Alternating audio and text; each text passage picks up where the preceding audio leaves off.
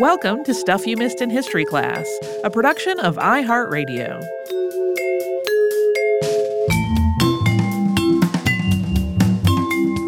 Hello and welcome to the podcast. I'm Holly Fry. And I'm Tracy V. Wilson. Hey, this is a follow up to our episode on Louis Daguerre, but unlike most of our two parters, these two episodes are intended to each stand on their own. So if you haven't listened to that one yet, you should be fine in this one. Similarly, if you're like, I don't want to hear about Robert Cornelius, you could skip it. You're not going to miss anything from the Daguerre story. I hope you do listen, though. Um, I periodically see this image of Robert Cornelius circulate on Twitter where people discuss how hot they think this man was. And he does look mighty dashing in that image. uh, but the fact that this photo exists is, in and of itself, really pretty astonishing. Cornelius was smart and inventive in ways that do not often come up in brief social media mentions. Yes, he absolutely innovated in photography, but he also did some pretty interesting work with lighting fixtures, of all things. So, today we're going to cover how this man and some similarly minded colleagues in Philadelphia started experimenting with Daguerre's process, as well as other aspects of his life. Robert Cornelius was born March 1st, 1809, in Philadelphia, Pennsylvania. His parents were Christian and Sarah Cornelius. Christian had emigrated to the U.S. from Amsterdam in 1783 and had started a lighting and chandelier business. As a kid, Robert attended private schools and showed a natural interest and proficiency in chemistry. Gerard Troost, who had been one of the founders of the American Philosophical Society and part of the New Harmony Indiana Owenite community that we covered during one of our live shows, was his chemistry teacher. As Robert started working in the family business in the early 1830s, Robert's chemistry studies served him well because he became an expert in metal plating in particular. In 1832, at the age of 23, Robert married a young woman named Harriet Cumley, with whom he had eight children three sons and five daughters. Those children were Robert, born roughly two years after the wedding, Sarah Ann, Charles, born in 1839, John, Constance, Harriet, Fanny, and Helen. And aside from those years of birth that I just mentioned, the exact dates of birth are unknown for the rest of the children. By autumn of 1839, at a time when Robert had settled into both his career in lighting and his family life, information about Louis Daguerre's photo process was made available to the curious minds of the United States. This ran in multiple papers under the header On Photography. In the National Gazette of Philadelphia, the article opened with, quote, the art of transferring the outline of an object or the shades of a picture to chemically prepared paper simply by the action of solar light has attracted, especially in France and England, the attention of scientific men. It goes on to say that there have been a number of articles about it, and that now there's a Frenchman who, quote, has studied the art with success. This article continues, quote, his explanation of the process is very simple and may be understood by anyone who has the taste and inclination to make an experiment. Although in its infancy we have seen specimens of drawing by the photographic mode perfect in outline and shades. Either landscapes, flowers, or figures may be copied with equal facility, and as the occupation calls not for an artist's skill, anyone may make the attempt. This article is lengthy, and in spite of touting its own simplicity. And it goes on to describe exactly how this all works, first with a general overview and then a step by step description. The general description reads, quote, when silver is dissolved in nitric acid, a colorless solution of lunar caustic is produced, which, when evaporated to dryness and exposed to light, becomes dark. The color depending on the intensity of the light and the time it has been exposed. Accordingly, paper besmeared with the solution is darkened, but if any object be put on it so as to prevent the transmission of light, the parts covered will remain white or be tinged according to the density of the object, hence the art of photography. The next several columns of this article uh, which again, it takes up many columns in the paper, are, as we said, dedicated to discussion of each step, which they lay out as one, methods of preparing the paper, two, methods of taking the impressions, three, preservation of the impressions. And then there is an additional section titled Method of Taking Impressions in which the light and shades are not reversed. Basically, all of this was. uh, all images, for the most part, initially had been reversed of what you would actually see in reality, but people had worked out how to fix that problem. And all of this write up was not prepped by Daguerre, but by a man named Andrew Fyfe, the vice president of the Society of Arts Edinburgh, and it is an edited version of a paper that he read at the Royal Society of Arts in Edinburgh. When papers like the National Gazette and the American Daily Advertiser ran this story about Daguerre's work on October 15th, 1839, Philadelphia readership took notice, and it was not all good notice. There were readers who did not even believe the reporting. It just did not seem possible that an image could be captured that way. The article mentioned that it took a full hour to capture an image with the new process, and plenty of people thought that was ridiculous. Yeah, you'll actually see some variations in that. Like, while this article said that, there were other things that were like, no, like 30 minutes, you know, maybe less, maybe more. Uh, but for men like Cornelius, this was a really interesting topic. For one, he, like a lot of men of industry in Philadelphia, just was simply interested in emerging technologies. But for another, it offered a new potential business opportunity at a time when Robert Cornelius, like a lot of business owners, was trying to regain stable footing after the 1837 financial panic had caused a dip in revenue. But before we get to Cornelius's experiments with photography, we have to talk about another man who was very excited about the advertiser's story, and that was Joseph Saxton. Saxton was a little bit older than Cornelius. He was born on March 22, 1799, in Huntingdon, Pennsylvania. He started working in his father's nail factory as a young boy, but he got tired of it. He had apprenticed with a clockmaker starting at the age of 12, and that became his career. He did well for himself in that job. It led to him making the belfry clock for Independence Hall when he was still a young man in his 20s. But though his education had been vocation specific and related to clockworks, he was fascinated with all things scientific. Saxton is usually credited with creating the first photograph made in the US. That was an image of the State Arsenal and Philadelphia High School that was taken from a window high above the street at the US Mint in Philadelphia, which was where Saxton worked. He was a constructor and curator of the Mint's weighing apparatus. And that was taken on October 16th, 1839. That was only the day after that daguerreotype story had run in the papers. The various components needed for that photo were largely improvised by Saxton. A description of his first effort, written decades later, described what he used. Quote, a seidlitz powder box with a few flakes of iodine answered for a coating box, while a cigar box and burning glass were improvised for a camera. An iron spoon served to heat mercury to develop the plate. But Saxton was just getting started. That first image tested the waters. He wanted to upgrade the materials he was using and refine it all, and for that, he turned to Robert Cornelius. This wasn't because Cornelius was also interested in photography, it was because of his expertise with metals that he had gained through his work in the lighting business. Saxton wanted Robert Cornelius to make silver coated copper plates for him to use for his daguerreotypes. And in producing these plates, Cornelius found himself wanting to do his own imaging experiments. And we're going to talk about that very famous and history making photograph that came out of Cornelius's interest in photography in just a moment. But first, we will pause for a sponsor break.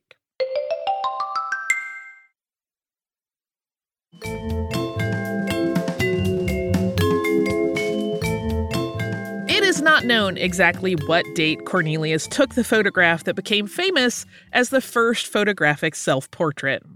He took it behind the family lamp shop sometime in October or November, so still very soon after the information on Daguerre's process was shared in the press.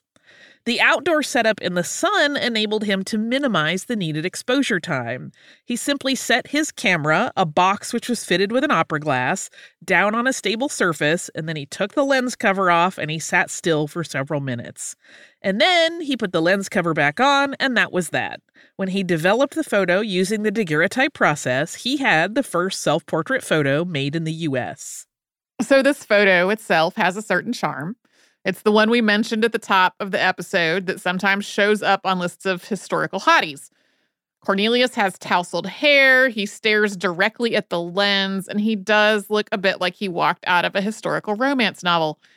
It's not the exact right time period, but I'm going to describe it as Mr. Darcy emerges from the mist.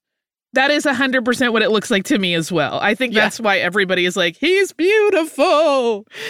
So he's not quite centered in the image uh, which shows him from his lower chest where his arms are crossed up to the top of his head. On the left side of the picture, the details are a little blurred. It looks like maybe overexposure. This photo was important because it proved that portraiture was completely possible. And that was something that detractors claimed was not realistic because of the length of time the subject had to sit still.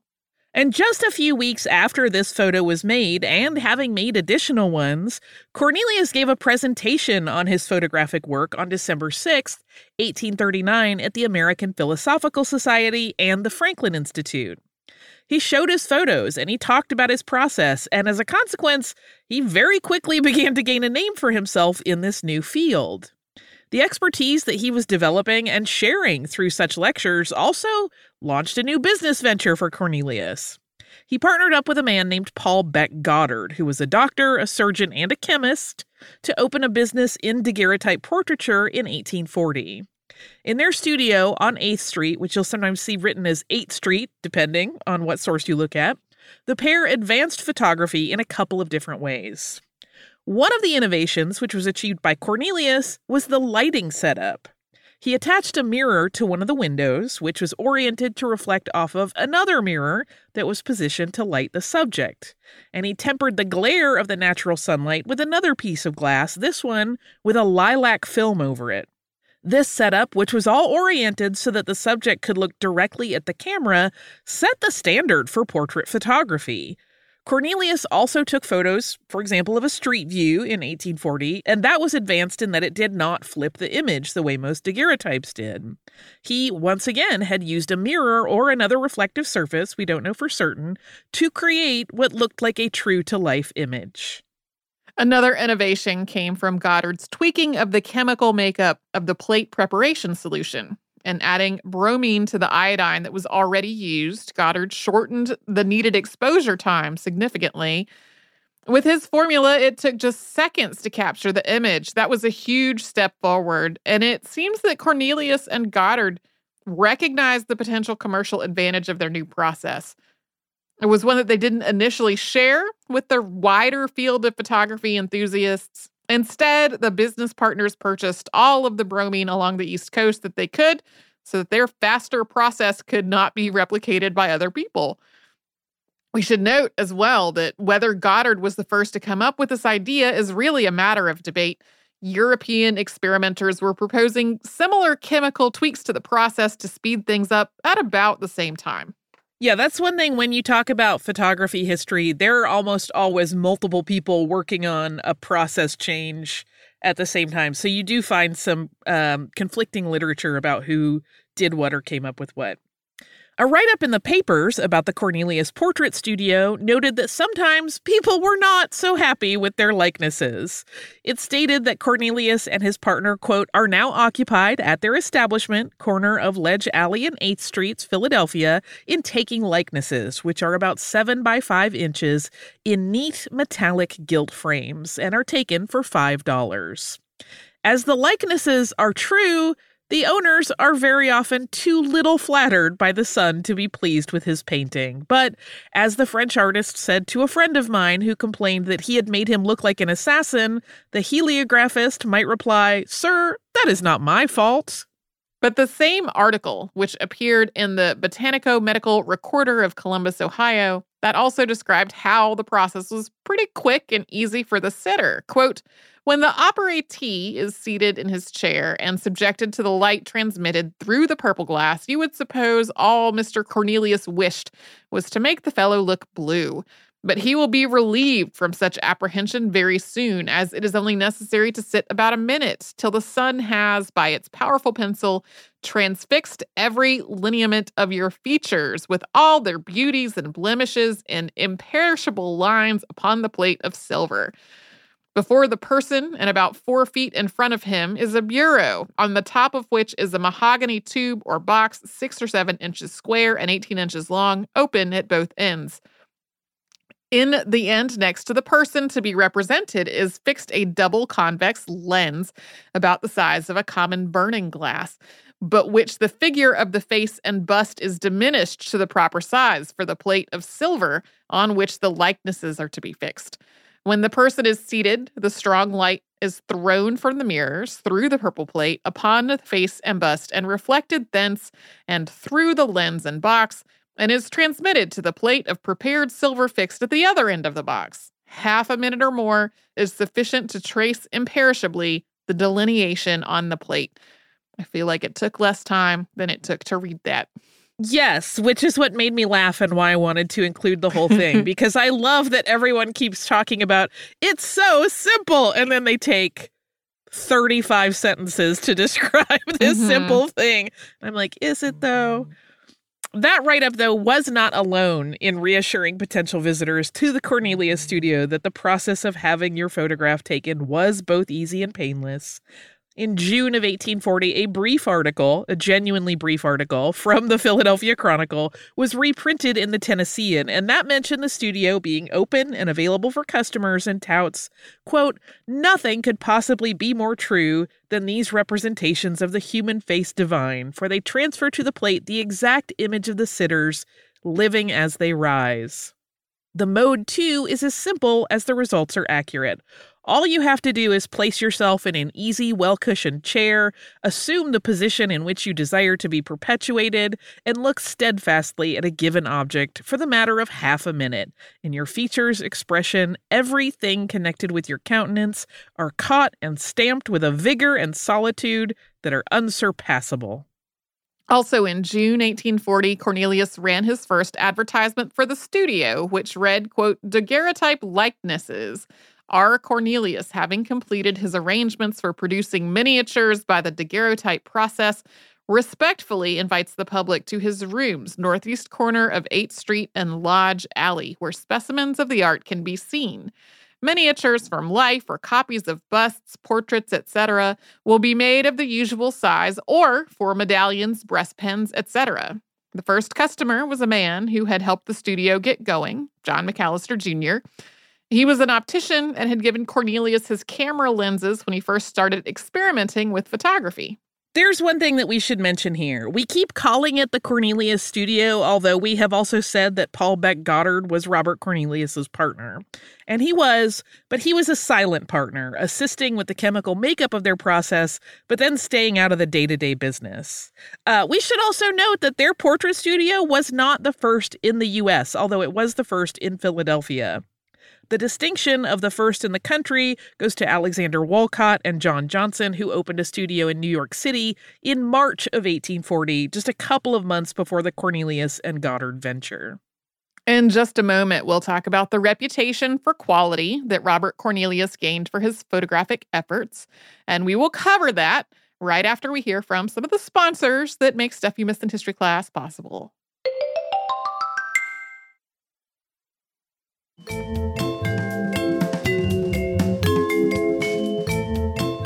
The frames for photographs that were mentioned in the description that we read before the break may have been a way for Cornelius to integrate his family business into his new venture.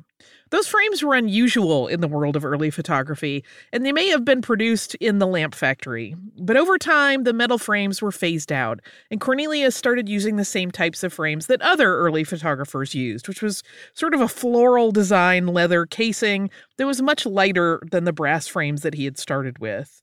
But each of his portraits had a studio label on it that was metal that read Daguerreotype Miniatures by R. Cornelius, 8th Street above Chestnut, Philadelphia.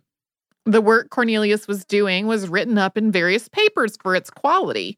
In the Public Ledger of Philadelphia, the following appeared on March 26, 1840. Quote, this much admired art seemed to be rapidly approaching perfection. Among those who have been most successful in these attempts is Mr. Robert Cornelius of this city. We saw a likeness yesterday, which had been taken in just about 30 seconds' time. The operation is said to be by no means troublesome or tiresome. Mr. Cornelius has also taken a number of views of buildings in this city. Among them is one of the Mason Hall, St. John's Church in 13th Street, the Western Exchange Hotel, and the entire view of the city of Philadelphia. These views are publicly exposed in his saloon at the corner of Lodge Alley and 8th Street for the inspection of visitors. And visitors did indeed visit the studio to see these images, and portrait bookings were popular with Philadelphia's elite. Remember that $5 was no small sum in 1840. But bookings were steady and had to be made a week in advance, with the caveat that an overcast day would be cause for cancellation. Cornelius's work became so well regarded as some of the best photography being done in the US that selections of his images were sent to France to show how much experimentation on this side of the Atlantic had innovated the entire field. In 1841, Cornelius moved to a new location in Market Street because it offered better lighting. This meant he didn't usually have to cancel appointments if it was overcast. He seemed to be succeeding in his business. The paper described him as being run down with his customers. That means like overrun, not that the not that the business looked shabby. And this was busy enough to have opened a second studio. He decided to close his portrait business just a couple of years after it opened. And that shift away from photography wasn't necessarily because portrait business was lagging, although it is a little bit unclear how profitable it actually was, even with that high price. But Cornelius was also eager to work on alternative fuels for lighting. In the early 1840s, whale oil was still the most common fuel for lighting a lamp. Gaslight had been introduced several decades earlier, and it was growing in both accessibility and popularity, but it had not become the standard. And Robert Cornelius saw an opportunity to do for lamplight what he had done for photography by moving it forward. He invented a device called a solar lamp. This isn't quite what you may think of when you think about technologies that are today labeled as solar. It wasn't solar powered, it was just brighter than other lamps, and it did have a different fuel source than other lamps. Cornelius, who, as we have said, worked in the lamp and chandelier industry his whole career, applied for a patent on this lamp, which had a rounded light deflector like other solar lamps. But his also had way more options for fuel than other lamps of the day. His solar lamp worked with lard oil, far less expensive than whale oil. And that was not all. You could put solid lard in it as a fuel to burn, and in a pinch, you could even use grease leftovers from cooking. Uh, if you want to see a picture of this, the National Museum of American History has one in its collection, and you can find pictures of it online. During his first years away from running the portrait studio, Cornelius also still took photos on occasion, but that waned over time. Maybe one of the reasons that Robert Cornelius didn't pursue his photography as more of a hobby after 1843 was that there were lots of other such studios opening up all around the city. Even as early as 1840, he had to compete with a studio that opened right across the street from his shop that was run by J.E. Watson. By 1843, there were so many others. Additionally, his family lighting business, Cornelius and Company, had become really successful. That took up a lot of his time. Yeah, I think I read one statistic that by 1843 there were 10 photography studios, which doesn't sound like that big a number, but that was still just, you know, a few years after after this whole thing had started, so it had grown quite quickly. Cornelius obviously was a man of insight. And just as he had seen the potential of the daguerreotype and how it could be used, he was also always working on new approaches to lighting, even when those approaches endangered his previous inventions and made them obsolete. Because of that desire to innovate, he actually introduced the first kerosene lamp in 1855. The American Gaslight Gallery has a Cornelius kerosene lamp in its collection. But though he was first to figure out a kerosene lighting apparatus, Cornelius did not corner that market. Another device by a different inventor, Johann Stuber, enabled customers to keep their existing oil lamps. Stuber's invention was an attachment burner that converted oil lamps to kerosene fuel. This is a lot more economical option than replacing all of the oil lamps in your house, so buyers typically chose that. Cornelius tried to keep up with the kerosene market by inventing his own conversion burner for using on existing oil lamps. But he was just kind of too slow. He was behind the trend at that point and he couldn't regain market share. In 1877, after having changed the name from Cornelius and Company to Cornelius and Baker to Cornelius and Sons over the years, Robert Cornelius retired. After that, he spent most of his time at his country house north of Frankford, Pennsylvania. He had purchased that in the early 1850s. He still had the urge to experiment, although once he left the lamp business, this was gardening. Yeah, he apparently did some seed experimentation, although I did not find much documentation on it or information. Cornelius died at his country house on August 10th, 1893, at the age of 84, so he lived for quite a while after retirement. He was buried at Laurel Hill Cemetery in Philadelphia. And when his obituary ran in the American Journal of Photography, it was right above an article written by another inventor who would become much more famous. That article was titled The Action of the Eye, and it was written by Nikola Tesla. Today, Cornelius's famous selfie is part of the collection of the Library of Congress. It's appeared in the exhibits American Treasures of the Library of Congress and Not an Ostrich and other images from America's Library. That was in 2018. It was also included in the book Gathering History, the Marion S. Carson collection of Americana in 1999, and then in the ebook Great Photographs from the Library of Congress in 2013. You can also find it online at Library of Congress, loc.gov. Also, it'll be on our social media. Yeah, it's also just easy to find. If you do an internet search for Robert Cornelius, it's gonna come up.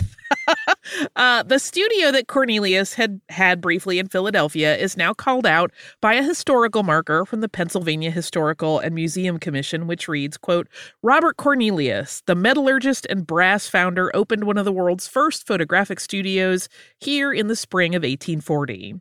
His collaboration with chemist Paul Beck Goddard in successful experiments to reduce exposure times made it possible to use the camera in portraiture. Although he has name recognition in Philadelphia and in photography circles, there's a fresh effort now to make sure that the images Cornelius made in those early days of daguerreotype experimentation are preserved. In 2017, an article appeared in the online publication Hidden City Exploring Philadelphia's Urban Landscape. The write up features a woman named Rachel Wetzel, who's a photograph conservator for the Conservation Center for Art and Historic Artifacts. And Wetzel is on a mission to track down all of the Cornelius daguerreotypes she can and ensure that they're preserved. That effort has gotten a financial boost in the time since that article appeared. The National Endowment for the Humanities gave funding for a two year research project with the goal of documenting all Cornelius portraits. According to the Robert Cornelius Daguerreotype Project Facebook page, which is part of this effort, quote, this project began as a collaborative scientific study between Rachel Wetzel of the Conservation Center for Art and Historic Artifacts and Adrienne Lundgren of the Library of Congress. Those two conservators now have a team to research historical cleaners on daguerreotype images. Today, it is known that 54 of Cornelius's portraits survive. And now you know when you look and say, "Wow, you are handsome," that that is the story of Robert Cornelius. Yeah. do you have some listener mail for us? I do. It is also a little bit photography related because it is about our recent episode on Wilson A. Bentley who photographed all of those beautiful snowflakes. This is from our listener Marin, who writes Hi, Holly and Tracy. I'm a longtime listener of the show and really enjoyed your episode on Wilson A. Bentley. Growing up, every December, my mom would wrap up 25 books, and each night leading up to Christmas, my brother and I would alternate picking out one to unwrap and read. I love this tradition, and I think everyone should adopt it, including myself. Marin goes on, this tradition functioned as our family's advent calendar and also prevented my brother and I from nagging my mom to unwrap gifts before Christmas. It was a really fun tradition as each year there was one to two new books, and my brother and I liked to try to pick out our old favorites by their shapes. One of my favorites of these books was actually about Wilson Bentley. It's called Snowflake Bentley by Jacqueline Briggs Martin. It looks like it may be out of print now, and it's been several years since I have read it, but I remember it being a charming story and having excellent illustrations of Bentley snow crystals. Being literature lovers, I thought you would enjoy my story and the book. Thank you for all the hard work you put into the show. Yours, Marin. P.S. I have included a festive picture of my cat, Mazzy. Mazzy is a tortie, Hmm. which I love because they are usually little feline spitfires. But also, Marin, thank you because I actually meant to mention that book at least in the episode and neglected to. You can still get it, at least on the secondhand book market. I think if you're really eager to get it, you could probably get your hands on a copy somehow. Yeah, we had a lot of people mention it, uh, like on Facebook comments and tweets and things. Yep, it's cute as pie. Um, and it is very cool, and there is there are very pretty illustrations. So, um, thank you for that reminder that we should mention it. Uh, I'm still busy paging through Bentley's book on snowflakes that he wrote because it has so many great photographs in it, and I just adore it. So, if you haven't looked at that, that is also great. Uh, thank you again for writing us. If you would like to do so, you can do so at historypodcast at iheartradio.com. You can also find us on social media as Missed in History, which Tracy just mentioned. Uh, you can also subscribe to the podcast if you haven't gotten around to it yet. That is so easy to do. You can do it on the iHeartRadio app or anywhere you listen to your favorite podcasts.